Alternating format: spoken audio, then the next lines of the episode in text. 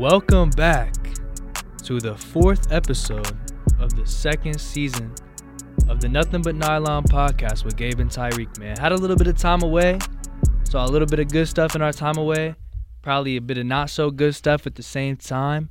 But before we get into that, there was one thing that came out over our break that me and Tyreek wanted to talk about. So I'm going to just give it right to you, and I'm going to ask you, is Bronny a Buckeye? I mean, Gabe, you were saying, I think back in like August when Bronny took the visit to Ohio State, you were like, he's a Buckeye. So I should be asking you that question because it seems like you may have seen the future because he dropped his top three. I think it was U S C, Oregon, and Ohio State as a third team. So I should be asking you, man, is LeBron James Junior a Buckeye? You know, I think we're still a fair, fair ways away from that decision. I think while he said it's his top three right now, he didn't necessarily say his final three. That means things could change and he could like introduce new schools as time goes by. However, I do think it shows that there's a good chance there. I think it said that Ohio State's like the only school he kind of like unofficially visited because he did the thing where he came during the Notre Dame game. Uh, obviously, like the program and everybody hasn't really been able to speak much on that, so we don't really know what all happened there. But obviously, he did do the photo shoot. So that's something. I don't know, man. When I think about it, like, I just try to picture him in all three jerseys, and all of them really just make sense to me. You know, I think growing up, you know, his dad's from Ohio, Ohio State fan, comes to games, so it's like there's ties there. Obviously, he's currently and spent most of his teenage life now in California, so playing at U S C, close to if his dad stays on the Lakers, you know, still close to the family and everything, that might be good. But then also, like, the wild card really is Oregon with that. I don't even know, like, what reason I can put on it, but it's just, like, I look at Bronny in an Oregon jersey, and it just looks good. And I don't know why it does, but it does. And so it's so close to call. You know, my implicit bias wants to tell me, yeah, he's a Buckeye, but then the more and more I think about it, I just got this feeling he's a Trojan, man. I, th- I think he's going to want to stay in that L A area for, like, as long as he can. Yeah, I, Oregon does make sense on, like, a – surface level because that is the Nike factory. Um, obviously, LeBron is Nike's biggest athlete, um, maybe arguably, depending on who you ask. But, yeah, so kind of does make sense a little bit there. And Oregon produces N B A talent. Um, same thing with U S C and lately Ohio State too. So, the, and that's the ultimate goal, obviously, for Bronny is to make it to the N B A, um, play with or against his dad. So it's interesting, man. I mean, I guess the bright side for Buckeye fans, there's a one in three chance that Bronny James is a Buckeye next year. And we're actually a lot closer to that decision than, you know, it kind of seems. It's already about to be February. Um, high school basketball usually runs until maybe like early March. So that decision could be coming like within the next six weeks. So definitely like going to be something to keep an eye on. But I don't know. I didn't believe it at first. I kind of thought he might go the G League route, but it seems like um, he's really set on going to college. So something tells me, man, he's going he's going to come to Ohio State. Finish, you know, part of his dad's legacy because LeBron was probably going to be a Buckeye if he would have went to college, but decided to go to, straight to the league. So I, I don't know. Why not? Why not, you know, test it out? I know one thing for sure. The attendance numbers at the shot would be crazy, especially that very first game that Bronny's there. Like, there wouldn't be, you know, how were you looking early in the season, like nine thousand fans. That, that would be a full sellout for sure. I mean, I think it's going to make some good money. I think another thing you have to look at from his perspective is, like, Ohio State has not really had the best track record with N I L stuff so far. You know, there's been a lot of rumblings about, like, Gene Smith's opinions on it, you know, other people's opinions on it, where, like, Ohio State a lot of the time really is not offering the same packages as other schools are. And I think for somebody as prominent as Bronny that obviously – no matter how good he may end up being, even if he completely was like a bust and everything, his N I L packages, just based off name value alone, might be the most ever. Should be insane. It might be the most that we've probably seen so far today because, like you said, the name value, he's literally LeBron James' son. So, yeah, that's why, like, S C does make sense. Like, I definitely see what you're saying there because still in Southern California, U S C is a pretty big school, pretty good basketball school for, you know, typical standards, so it does make sense too. But, I mean, the fact that Ohio State made it to the top three I think is very promising. They've already shown in the last two seasons they're producing one and done talent, assuming Bryce Henswell goes to the league, which I think he should and he will. Um, so that's a positive sign moving forward for a season that has been maybe a bit of a letdown, especially just over like the last month or so, um, which we're going to get into for sure because it has not been happy times for the Buckeyes on the court. Let me ask you one more thing about Bronny. And I, I just think it's funny because you mentioned like finishing his dad's legacy. So he has a big decision coming up, right? His dad had a little bit of a thing called The Decision, a little bit of a T V special where he made a big announcement. Kind of made a lot of people mad. Mm-hmm. Now, you know, Ohio State fans, I feel like, are people that are usually pretty easy to get mad. Do you think, if he's following in his dad's legacy, do you think his decision will become like a public event? You think it'll be like a big thing, or you think it'll just come out on like Twitter one day? They're just like, oh, I've chosen to go here for college. I don't, because I feel like, well, when LeBron did that, he was very young. Like he was like twenty, he was like twenty-four. Like he was a very young guy. So I, I don't think that's going to happen. I don't think they're going to make a big like E S P. I mean, it'll probably be like something where he'll might he might announce it on like Sports Center or something like that, or maybe on LeBron's Uninterrupted Network, something like that. I don't think it's gonna be like that kind of crazy, but I think they'll make something out of it, but it won't be the decision type of level. So no, and Ohio State fans should not be mad if Bronny decides to go elsewhere. He's a kid. Let him go to school where he wants. You can still be a fan of somebody even if they don't play for your team. It's it's possible. So, nah. But, nah, I don't think they're going to blow it up like The Decision in twenty – was that twenty ten? Well, yeah, I mean, that's more for, like, banter's sake, I guess. Obviously, it's not going to be on that level. I keep saying obviously a lot on this episode. Keep track of that. But um, the more, like – it just seems like it would get more attention than, like, a normal college decision because he is Bronny. For sure. And it's like – I'm not even sure because I don't really follow, like, high school too heavy. I don't know who, like, the top player in high school is right now, but I feel like Bronny's decision is probably bigger than that, right? And he's only, like, a four-star, I believe, unless he went up. Yeah, but Bronny is a four-star, if I'm not mistaken. Um, we can actually look that up. Who are the top recruits this season? Because I'm not too familiar with the high school class either. Yeah, I, I know I recognize some of these names, though, but Isaiah Collier is the guy, but he's already committed to U S C. So already, that's a big thing to look at then. I'm glad we looked that up because if him and Bronny go to U S C, like that's going to be the team to look out for. You're Definitely. The number one player and the biggest name value player on the same team. Like, Definitely, yeah. That's, that's probably going to have a couple N B A players on that team if they got both of them. Oregon also has a top fifteen guy. Um, see where the top uh, – Oregon actually has two guys in the top twenty-five. See where the top – the top Ohio State player coming in next year is ranked twenty-ninth. So, really, all all three of those teams are bringing in a top high school guy. Like, if you're ranked in the top, I would even say one hundred of high school basketball players in the country, pretty big time. At least you're expected to be pretty big time. So, I mean, yeah, the Buckeyes were getting – really good recruitment classes recently. And Bronny is thirty-fourth. He is a four-star. Yeah, okay. And Ohio State also has Devin Royal from Pick Central coming in. He's top forty in the country. So, really, wherever he's going, it seems like all of those teams have top-end talent coming in. So, really, it's just it just depends on, I guess, what matters more to him, you know? Um coming, I guess, home, because Bronny grew up mainly in Ohio, so it's either coming home or staying where he is now or whatever Oregon possesses that might be super enticing to him. Um, is it N I L? I don't know. Um, it seems like it might be kind of hard to read the situation. I don't know if you saw that report. It was like an anonymous um, scout for a college um, team, and they were saying, like, it's so hard just to get in contact with um, – Savannah James just to even speak to Bronny. I don't know if you saw that, but yeah. No surprise. That's that's what I said. I'm like, like, do you think, like, you're just going to walk into, like, LeBron James's living room and chill? Right, like, right. yeah, yeah, Bronny's not number one dude in the nation, but this is a different type of recruit. He's a celebrity.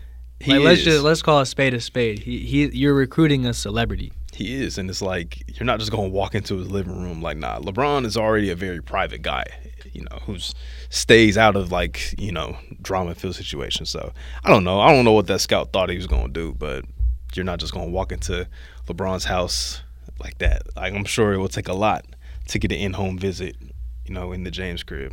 I'm sure there's a ton of people who obviously want to speak to them. I said it again. But uh, also interesting. A, a long line there. Also very interesting. Out of like the top fifty-ish guys, Bronny's, well, even past fifty, Bronny's the only guy that's not committed yet, which is interesting. Really? Yeah.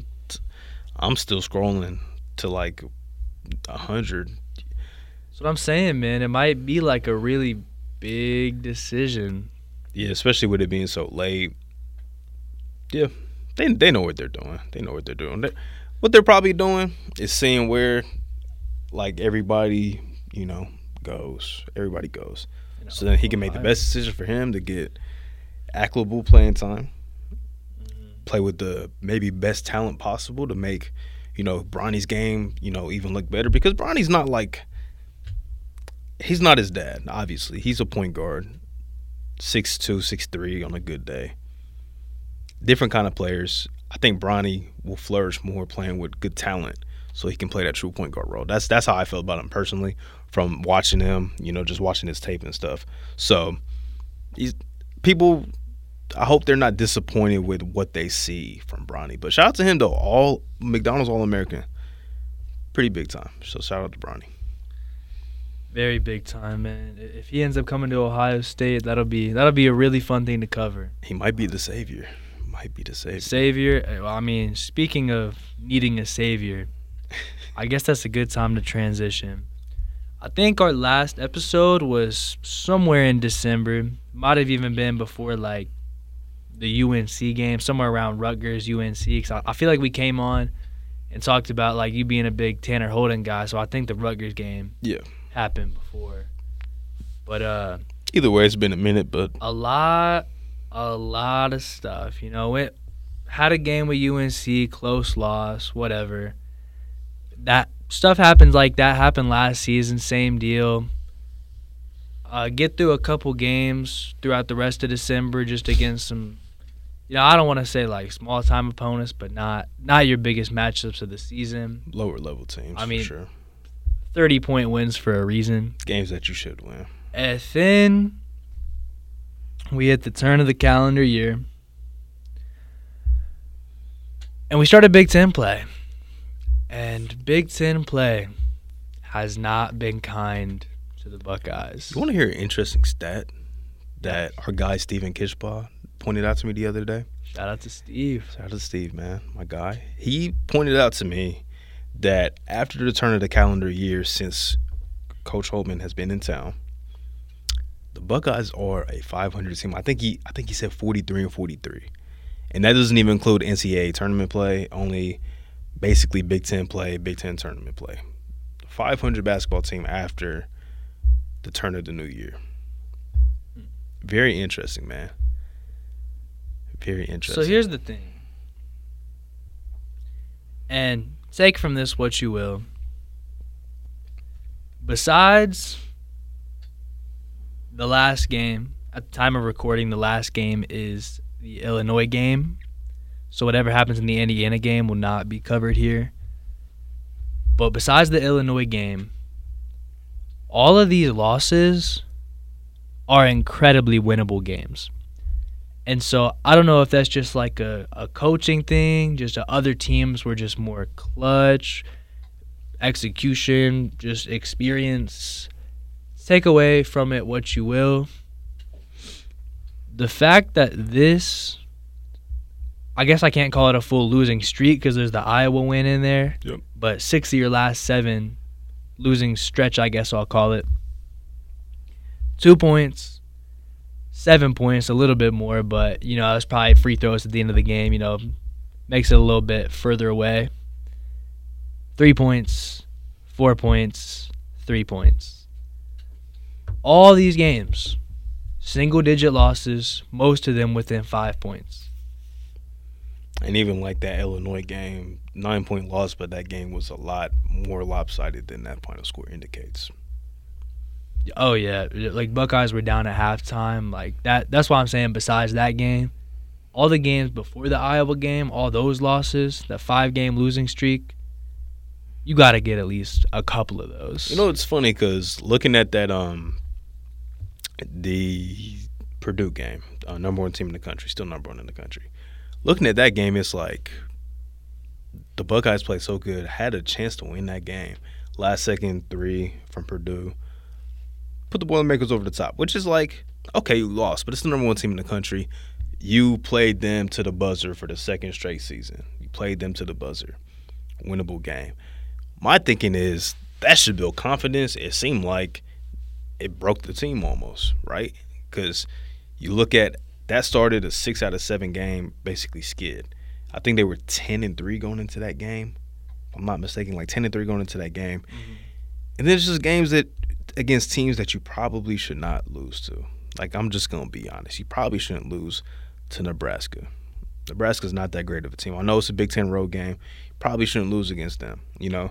Um, the effort at Illinois was just kind of poor in that first half, and they dug, dug themselves a big hole. They tried to fight back, but it's just too little too late, man. I think you mentioned, like, is it inexperience? I think part of it might be inexperience because this team is playing a lot of freshmen um, and a lot of guys that are, like, first year with the team as well. So it might be a little bit of that because, you know, we mentioned this all the time last season. Like, Big Ten plays different. It just is. Teams beat up on each other all the time. You see it so often. So it's it's tough, man. Um, like we had expectations coming into the season that we were kind of like, you know, you used the word before we started recording, like a transitional season.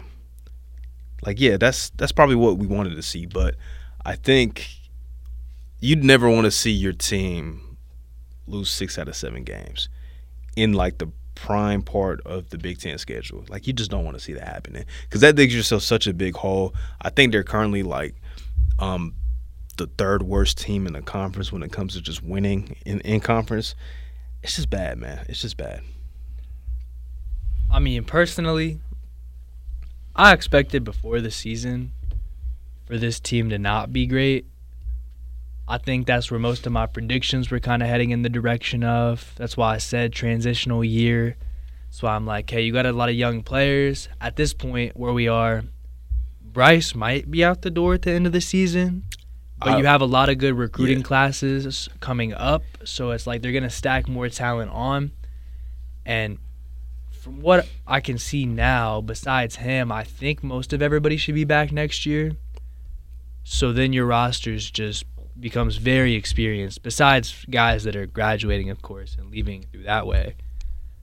But um like I don't even consider this like a collapse, if you know what I mean, because yeah, they've lost six of their last seven, but look at before that, starting ten and three. Look at who those ten teams are. They lost to pretty much every good team they played. Maybe that's, had like one or two good wins. That's true, right? Didn't mean to cut you off. That's true. But there were games that they were really in those games. Like at Duke, that was a pretty closely contested game for about like, I'll say thirty of the forty minutes play. That was a pretty closely contested game. Like Ohio State was right there. They had the U N C game won like two two different times. They were up, I think, double digits. U N C came back. Bryce hit the shot with like a few seconds left, and then they let U N C get the ball up the court, the half-court call timeout, and then shot to tie the game, and they just got thoroughly outplayed in O T. Those are winnable games against, at the time, good teams, right? Very winnable games. Purdue, winnable game. Like, it's just like, I've always felt this way. I felt like they did this last season too. They play up to competition, and then they play down to their competition. I feel like this team is a lot better than an eleven and nine team. They're more talented than that. And that's the thing. And that's why I'm saying versus a collapse, it's really just the same team because they beat, like, the kind of the weaker parts of their schedule, But they got to Duke, they got to U N C, and they were in those games, but the late game execution was so poor that they fell apart. And in most of these games in this losing stretch, it's the same thing. It's just because you're in conference matchups, good team or not so good team, most Big Ten teams are probably better than your non-conference schedule. But, I mean, like, let's like, be honest. And so from, from there, it's just yeah. it's the same thing. It's just this poor late game execution, and that's what keeps absolutely killing this team. And I feel like, especially in late-game scenarios like that, I think this is why a lot of people are really coming for Coach Holtmann right now. Because when it comes to that late-game scenario, especially in a college setting, I think that's when coaching is at its most important. When you need good plays the most, when you just need the right strategy to get to the end of the game, to neutralize whatever the opposing team is trying to do, and put yourself over the top, protect your lead in some cases, or maybe just make a clutch shot and steal the game because you're in position every single time. Mm-hmm. And the fact that almost all of these games, besides the Rutgers game, I think, the first Rutgers game where they made the half-court shot to win, and he was probably out of bounds. He was. So he was out of bounds. Probably should not have counted, so they probably should have lost that game too. Clutch if they lose that game, that means they've lost every single close game all season.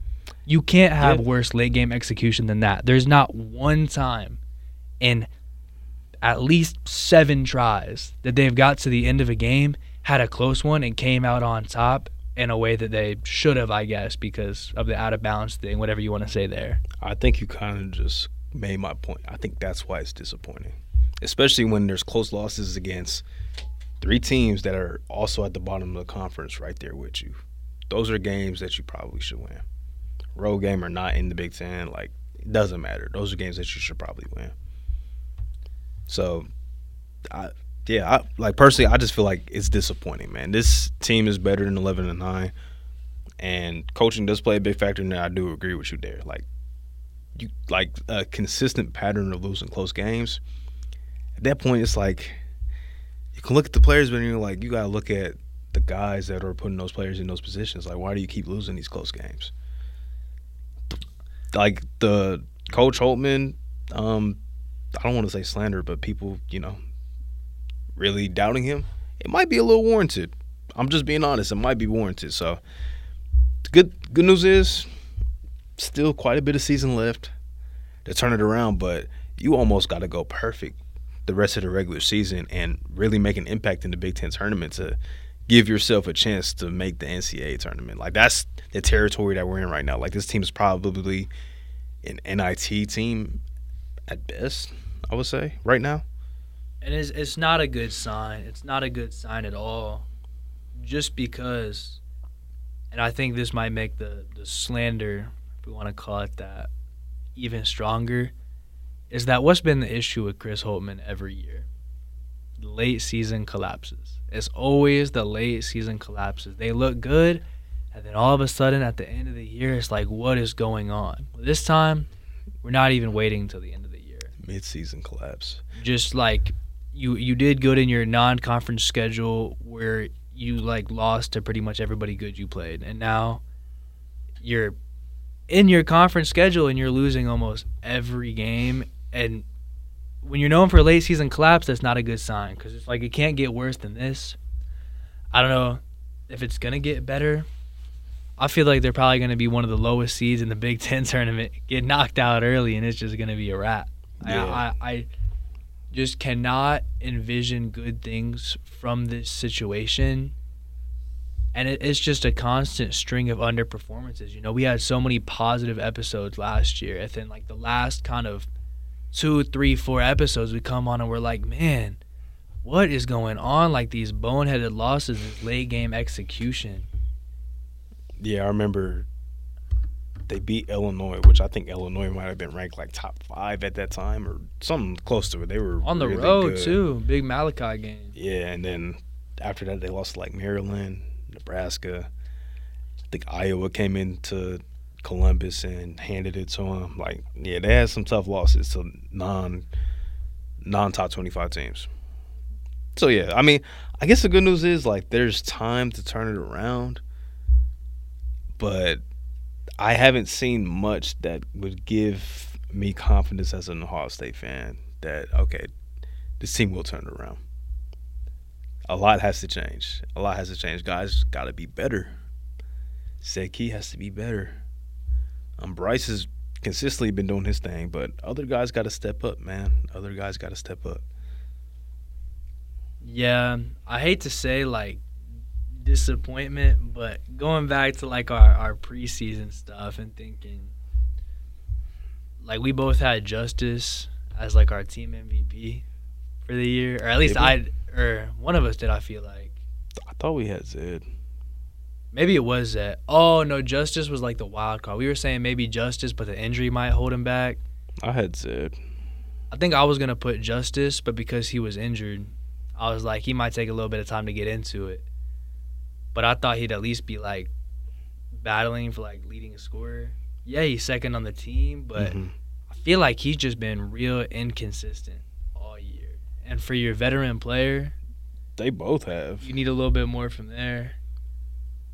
Especially the efficiency numbers are not great. Zed, he had his little injury spell, which kind of killed the team for a second. He only missed not a lot of time at all, like maybe a game or two. Was not out for long, but just the the way that's been, I don't know, that feel like it put a, even more of a damper on things. And then just just just across the board, I think we talked about this a lot last episode, actually, where it was it was like Bryce was doing his thing every game. He still is. And then it was just like one other guy stepping up. Yeah. And you, you need more than that. You can't just have one random guy and then it's like, oh, yeah, I'm going to have a good game too. Then everybody else plays kind of bad. You don't get a lot of wins like that, and they're not getting a lot of wins because of that.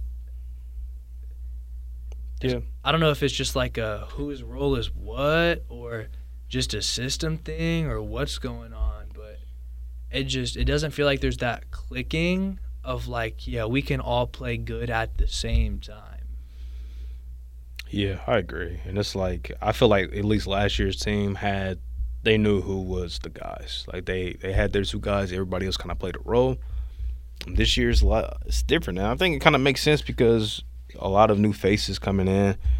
Um, I, I think it surprised me more that the team started out so good. Like, I would expected the early season to be more of a struggle instead of this midseason stretch. But something's got to change, man. Something has to change if this team has any hopes of making the tournament, which at this point it's very much up in the air. I would probably bet towards they would not be an N C double A tournament team.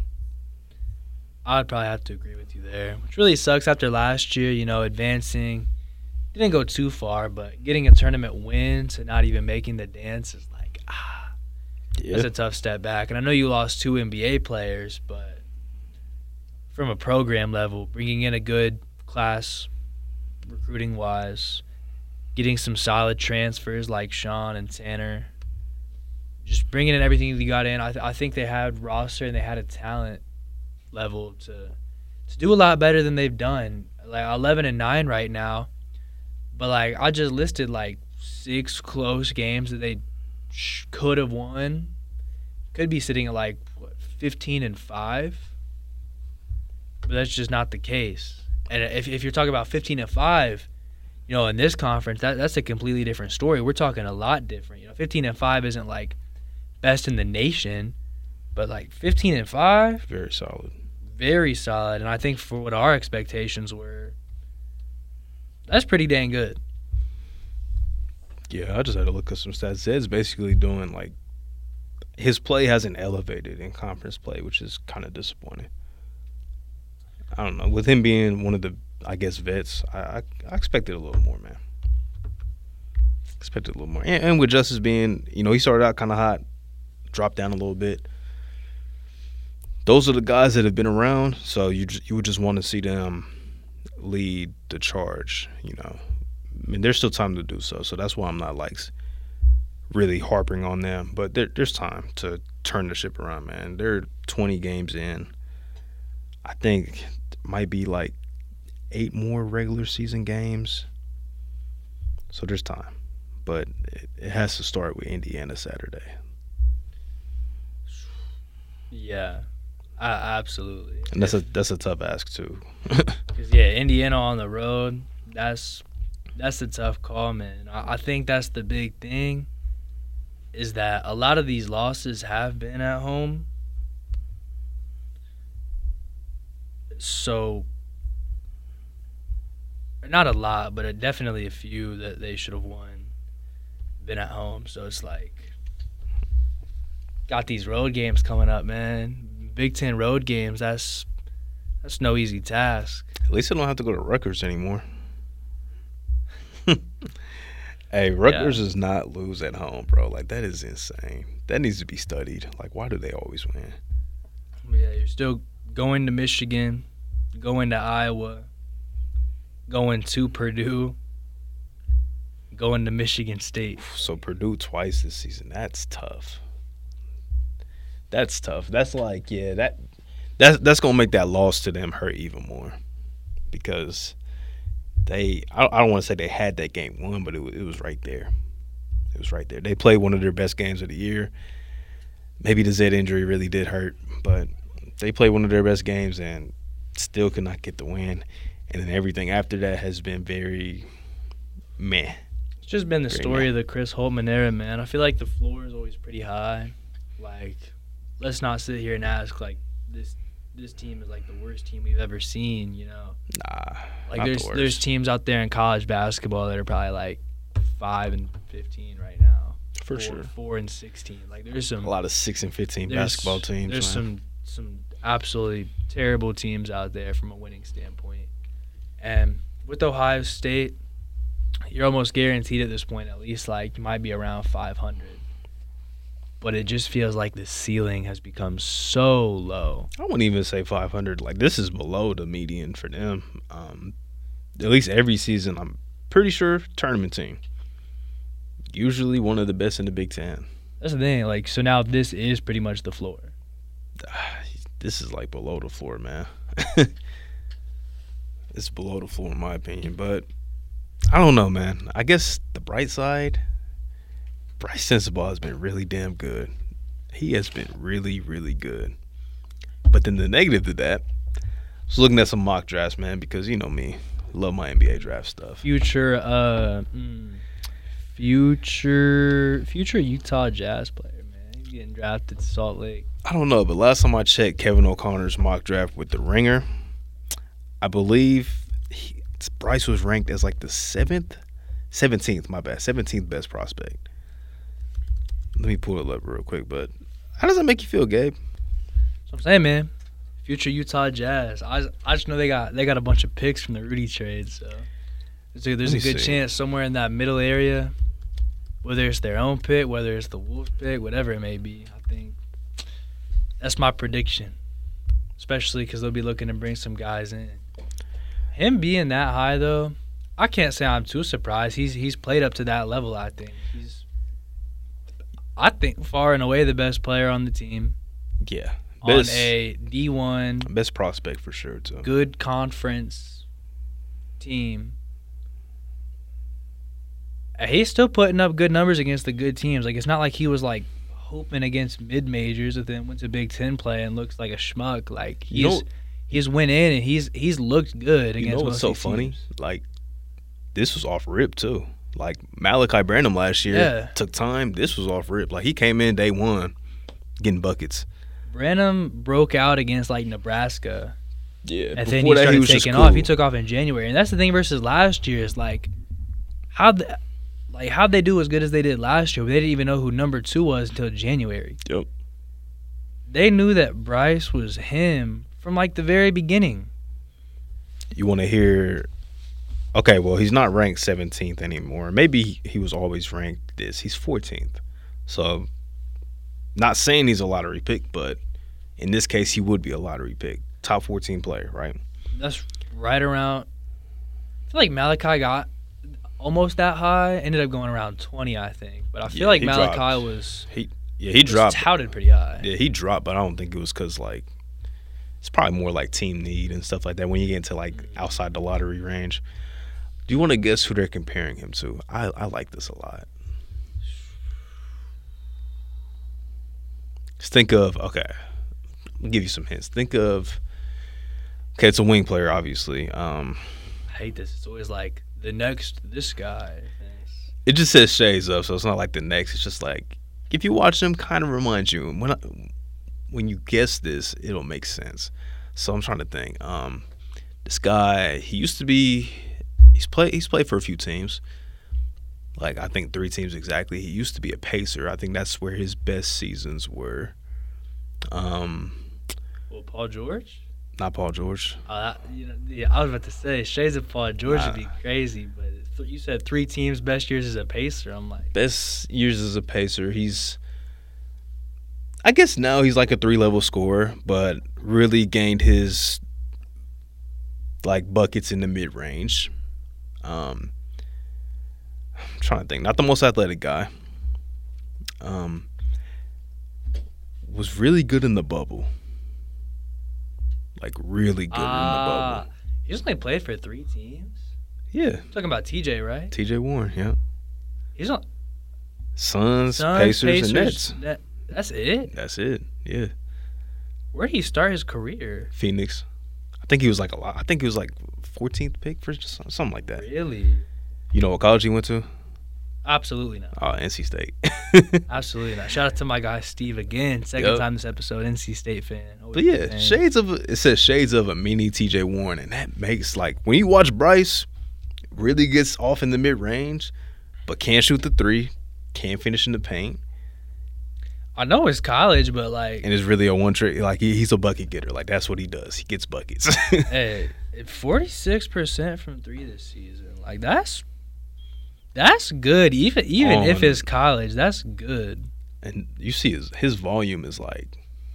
I say he's the team's leading scorer. There. You know he's taking some shots. I'm just saying. I'm saying from three, like period, like forty-two of nine out of ninety, like ninety-three is attempted in college at this point. twenty games in, that's four a game. He's letting it fly, man. Might be like cl- closer to four and a half a game. Yeah, it is four and a half. Sorry, I'm not a math major. Yeah, if we're if we're trying to be, be positive on on the podcast, it's it's Bryce time, man, and I, that's like I think Ohio State's best bet going forward. Just these nice recruiting classes, you can get some like probably can get even better when you start thinking, oh look, we have, you know, Dwayne Washington didn't do the best draft wise, but he's a real N B A player. He went here. Yep. He's did some good things for the Pacers, did some good things for the Suns at this point. I, I don't know if he's still rostered by Phoenix. Yeah, he is. Okay, I was, I, I thought so. Um, you know, turn around, E J, he slid a lot in the draft, but guy himself drafted when a lot of people might have not even thought he would have went that far. Malachi, surprise one and done. I don't think anybody expected one and done. I, I know he had a ton of potential. I did not expect all that. Bryce comes in from day one. It's looking like he's going to be one and done. That's Moving what, forward, yeah. I think that, that only increases the amount of recruiting you get, you know? Like, at the end of the day, if I'm, like, the top, top college prospects, sure, going to, like, a blue blood that's going to compete for championships in college would be cool. But there's a lot of guys who I think their goal is just to get to the N B A, and college is just that stepping stone they got to go through. Yeah. For guys like that, dude, they don't care if Ohio State goes like – they don't care if they're eleven and nine at this point in the season every year. If they can do what Bryce is doing right now and get to the N B A, playing a against, lot of guys will sign up for that. Playing against top competition too. And I feel like a lot of maybe college kids coming in now – like, that is the goal. Like, we just want to get to the N B A. Like, if a lot of these guys could skip that process of going to college, they probably would, and I wouldn't blame them either. Like, you look at the teams that win the national championships, they're usually upper-class heavy. Like, teams that made it last year. Yeah, there's been a couple. Kansas, U N C, those teams were both upper-class heavy. There's a couple that'll have, like, they'll win the title, and then a guy, like, come out to the draft like right away. I think the last the last team DeAndre I think, Hunter is the one that I like comes to mind for me instantly. Virginia. I don't think he was a one and done though. I don't think he was a one and I guess just from the sense of like won a championship, went right to the N B A. I'm thinking a lot of college teams like oh, most teams do that. Like Ochai Agbaji last year. Um, who won the year before? Baylor, Davion Mitchell. Um, there wasn't a tournament in twenty twenty. I forget who. twenty nineteen was DeAndre Hunter, I think. Yeah. They t- most championship teams typically have one guy that's N B A ready. But I'm thinking in the sense of, like, the last team I can think of that had, like, multiple one-and-dones that led the team and won a championship was, like, Duke in twenty fifteen, I think. With Jahlil Okafor, Tyus Jones, Justice Winslow, I think that's the last team I could personally think of. Early to mid twenty tens had some of those. Kentucky won in uh, twenty twelve, didn't they? Anthony Davis. Yeah. Anthony Davis. So yeah, it, it happened occasionally in there. I, I feel like yeah, the one and done teams don't really, don't really make those pushes. It's rare, man, because kids they just trying to get to the league, and I do not blame them. Do you think that changes now that they can make money in college too? Do you think they'll like sit back and enjoy it a little bit more? I'm not saying not be like. One and done, but like, like maybe care more about winning. They might care a little bit more about winning and less about like being the top pick because they're making money at this level, anyways. I know it's not like N B A money's way more. Yeah. But do you think basically this like dynamic we're talking about changes at all? The more normalized N I L becomes, it might make it worse, honestly. Really, guys just trying to get to the next step even though they're getting paid now? Yep. I think that's why we'll see more people go to, like, obscure schools maybe because maybe their N I L bag is bigger there. An obscure school has a bigger N I L bag? Not obscure, but, like, teams that we don't think of as, like, the Blue Bloods. Like, people might stray away from um, Duke and maybe go to, like, U S C or Oregon. So or, you ju- you don't mean, like, picking like random mid majors. Nah, nah, not mid majors, okay. But like when you said you like know, obscure teams, I'm like, nah, I don't even like, know. I'm like, I'm nobody's like, gonna man. go to Tulane to get an N I L bag. Like, nah, no, no shot at Tulane. Kind of uh, bullshit. Respect to mid majors. Whenever a mid major is good, it's like I love the mid majors, man. Craziest thing ever, bro. Like, the only thing I hate about mid majors is like the conference play is just terrible, but. Who did Ja put up a triple-double on in the tournament? Was it Marquette? Yeah, yeah. Crazy, crazy performance. That was, like, the best mid-major performance. I know, like, Steph Curry did his thing, but that was, like, fifteen years ago at this point, and I'm twenty years old. T J had a nasty game against Duke. Sorry. I'm sure you loved that. Yeah, enjoyed it. Um, I, I actually, I seen a TikTok this morning. Remember Loyola Chicago in twenty eighteen, I think? Remember? Oh, of course I remember. They played Ohio State in the tournament last year. Yeah, but I'm talking about they tw- when they made the Final Four in eighteen. Crazy run, bro. That was my. That's like I, was, I feel like it's everybody's like favorite Cinderella run. They were showing off like their games. Every game was a close game that they just hit a big shot in until their luck ran out against Michigan. But it was like crazy run, man. I really wanted them to win it all. I mean, that's a while ago now, but I know at least as of last year, they were really a team that just played good defense and. Yeah. Offense just kind of got by. So th- those games being super close makes sense. You know, keep it close and then get some like big stop, hit your shot down the stretch and all that. Yeah. On to the next one. Had a little bit of divine intervention there from Sister Jean, but uh, a fun run. I mean, C- Cinderella runs, I f- there's there's the one every year, and I think everybody's going to take their favorite. I I feel like if they had, especially if they had won the title, you with that North Carolina run last year. Oh yeah, yeah. Would have been like. It was still sweet yeah. enough because it was like we beat Duke in the Final Four. Like we retired Coach K, so it was still kind of sweet. You did hit your final lick. That is true. Yeah, but ah, we was up fifteen at halftime against Kansas. Should've, often I feel like oftentimes I end up caring about like that like Cinderella team who just has a really good story or like. There's yeah. some player who is clearly destined for stardom that just absolutely like balls out in the tournament. That's why I Versus love. just that random blue blood with a bunch of upperclassmen that ends up winning the title, but it's just kind of boring. I don't know. Yeah, that's why I, lo- I absolutely love like just tournament play in general, especially in basketball, because it's like that one guy that gets hot at the right time and just starts playing the best basketball of his life can really, like, lead a team to a deep run. Like, you remember Carson Edwards? I think that was twenty nineteen. He Purdue, started going. Purdue. Hey. That was one of the only times I'm like, dude, I need Purdue to go, like, all the ne- way. I needed them to win the national. Bro, Carson Edwards, he deserved that ring. I, I, I love some Jaden Ivey, but he but deserved, I needed Carson Edwards to go. He deserved that ring, man. He was doing, like, he basically looked like Steph Curry on the college floor. Which Am is crazy. I tripping, or was Jason Preston at O U? Was he open in the tournament? He was their best player. Did they have like they, a solid run? I think they won one game and then they almost won their second one to make the Sweet sixteen, but it was a close loss. I, I was about to say, I, I don't know why I remember like Jason Preston hooping in the tournament so like vividly. I forget who they beat, but yeah, they won their first game and lost their second one. I think it was a closer loss though. I remember like Wichita State used to be like that dominant mid-major team. I think they like one year they were like underdogs, like eight seed type thing, and then the next year they were a one seed. Oh, did they beat Virginia? Did they? I, th- I think it says he had like a double-double in the first round of the N C double A tournament against Virginia. Hold up. Maybe they lost.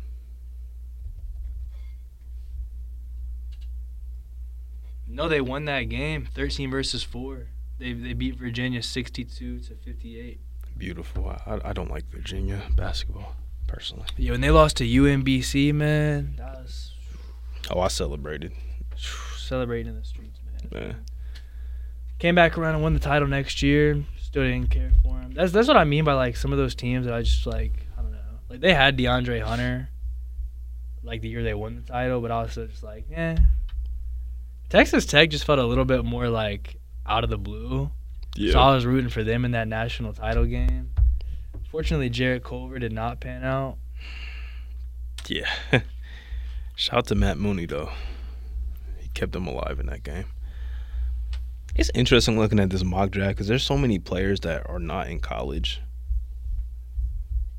Like half of the top ten aren't college players. It is interesting because I feel like the point of that alternate, like the alternate routes, at least like American-wise, I know a lot of times like players just come from overseas now. It's yeah. so much more common, but at least in the States, kind of like the G League route and all that was really just to pressure college into letting the players make money. And now college lets players make money. Yeah. But still, I don't think that's really changed the fact that a lot of people are going with that G League option. Some people don't want to go to school, and I do not blame them. Yeah, the way these past couple semesters have been, I don't blame them either. I don't even blame that, just, them either. If you know you want to make it to the N B A, why spend half your time taking classes and stuff? Just go ahead, go to G League route, go overseas so you can just work, work on your game, become I mean, a pro. There's some pros and cons to it. Realistically, personally, if you go to the N B A, you're probably set for life. Yeah. But at the same time, how many N B A players play to like a third contract? But like, might the, get a second. But like a lot of guys that might get one contract and then you're out. That you could, you could come out and you could have like a college degree basically might, for free. That might be true. It might be true, right? And now you can make money in college too. That might have been true before this last wave of the generation of basketball players, right? Somebody like Mikey Williams is probably, I don't know his pockets, but he's probably making a lot of money as a high school basketball player just by having that that notoriety of being, you know, a, a big name on social media. Like that, that's why it might be different now. I do see what you're saying. Like maybe like seven, eight years ago, that could be the case, but I think it's a lot different now. That's also like the top, top recruits though. That's what I'm thinking. Most of the dudes that are top, top recruits, that the, the, those are the ones that will take, like, the G League or the overseas route. And a lot of times, like, they at least make it to a second contract most yeah, times. Like, I, I guess Melo. M- N B A is, like, a weird one. Emmanuel Mudiay played a long time. Brandon Jennings played a long time. And those are guys even from, like, half to a decade ago. So, because if you if you compare it to, like – even just the other side of basketball, like W N B A players, they have to go like four years for college before they can go to the W N B A. I think three makes them eligible, unless they change the rules. It's either three or four, but it's like you are just like by requirement kind of most of the way to a college degree by the time you come out. With N B A players, I guess it does make a lot more sense to just not want to go to school, because if you're the best of the best, you're there for one year. Yeah. How much? How close to a college degree really are you in one year? Maybe you could get kind of close to an associate's, but you're you're not gonna be like about to finish a bachelor. You're probably going back and doing most of it later if you do it at all. Even with like football, like football, you have to go at least three years. So, even like most of those guys, the top of the top guys, they're coming out and they already have most of a degree. If not, so I think like. men's basketball, of all things, would make school the least appealing. Most definitely. Maybe that and baseball. Because some guys get drafted out of high school. Makes sense, yeah. I'm not too familiar with baseball stuff. Not my specialty. Get drafted out of high school, man. I didn't even learn women's basketball was as long as it was until super recently. Yep, I know I know that because they made it a big deal when I think Jewel Lloyd, like, only played for three years. Like, she skipped her senior year, went to the draft, which I'm like, I did not know that they had to wait so long. Like, Caitlin Clark, she would probably go into the W N B A and be a top guard because she's just that nice well, yeah, at basketball. That's what, that's what I was thinking, like, like Caitlin Clark. I know, like, Paige has had some injuries, but Paige Buckets. Like she, Sabrina had to wait, and right? She Sabrina went had to wait forever. I know she's there now, but I'm just thinking, like, yeah, dude, imagine the level of stars that the W N B A could push if they just let them come early. And I think that's something, especially kind of as we're pushing women's sports yeah. more than ever. Like, I think we should really look at that because the N B A market stars, and a lot of times it's young stars. John Morant was Luka, Zion doing crazy stuff at like twenty-one years old. We could have had like. Sabrina doing some crazy stuff at like twenty years old. Paige doing Maybe some crazy stuff that. at like twenty years old, you yeah. know? Facts. I don't know. Maybe that'll change when or if the W N B A ever like can expand their teams, because I think they only have like twenty teams. That might even be high. I'm not going to lie. That might be high. But like, because I see a lot of times like they can't, like players that were like top five picks don't make it to their second contract because there's just not enough roster fle- flexibility to bring in new go- new players and stuff. So it's like hmm. it's it's tough in the W N B A. Man. It's tough. That's true. Cause oh, I was way high. They only have twelve teams. I was way high. They've been around for t- what twenty-five, thirty years. I think it just hit twenty-five. Like how in many a season or two how many ago. Teams did the N B A have in like nineteen seventy? Because that was like probably not a lot. Years. Yeah, that's what I'm saying. Like, it's still very early in the W N B A process. That's why I hate when people try and compare it to the N B A now, because the N B A has been around for over seventy-five years. Right, yeah. You know how they say, like, they even say, like, oh, Michael Jordan was playing against plumbers. Bro, like, what'd you think, like, seventies players were playing against? A lot of those guys had to have second jobs to play in the N B A. Exactly. Like, like I'm sure... They wasn't. They didn't have to play overseas, but maybe that's because overseas wasn't an option back then. Over, I mean, given travel stuff, yeah. yeah, it's way harder. The world is a lot more globalized now in the yeah. age than it was even in the nineties. Yeah, interesting um, conversation that we just had. I don't even know how we got to this point, to be honest. Big ramble, man. Had to talk about something else besides losing. But do do we think? Do we think Ohio State turns it around? And if so, when? And if they're going to, what do you think is the route for that? What do you think? To does turn it? it around? Yeah.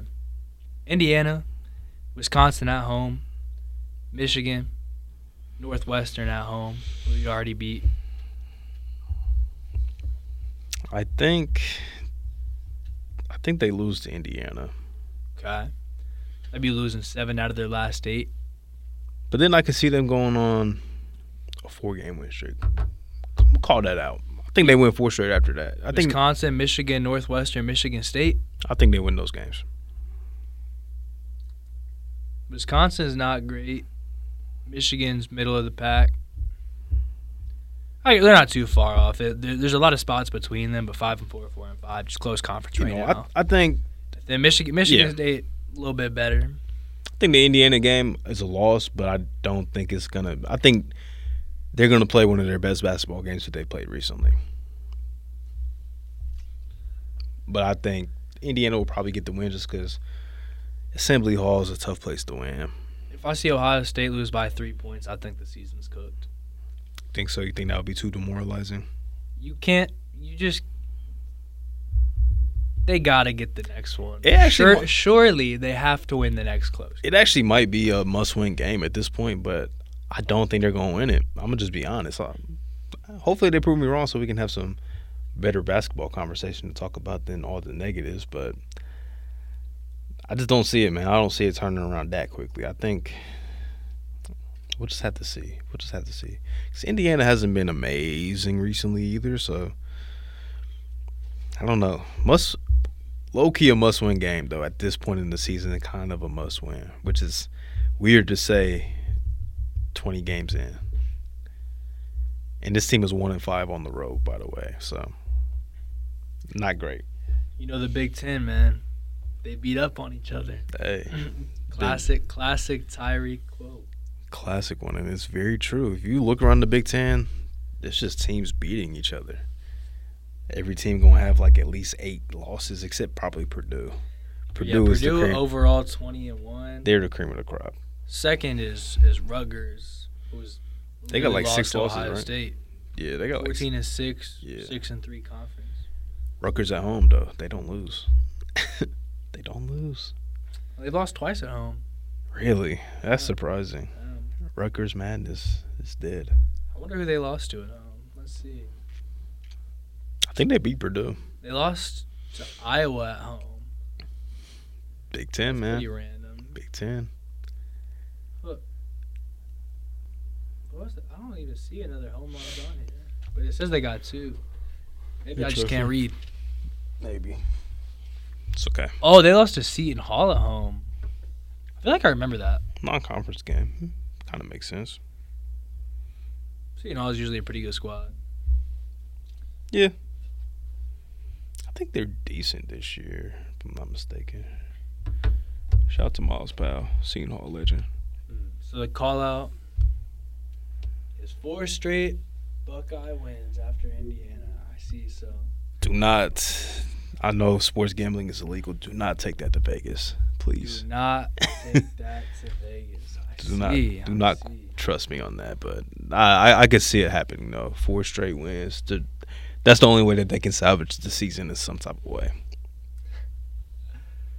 Yeah, you're probably right about that. You're probably right about that. I do think just focus on the positives. Get yeah. to see some more out of Bryce. I think, yeah, the good things moving forward, like even if this season is a wash, you get to watch Bryce for another ten or so games, play really good basketball.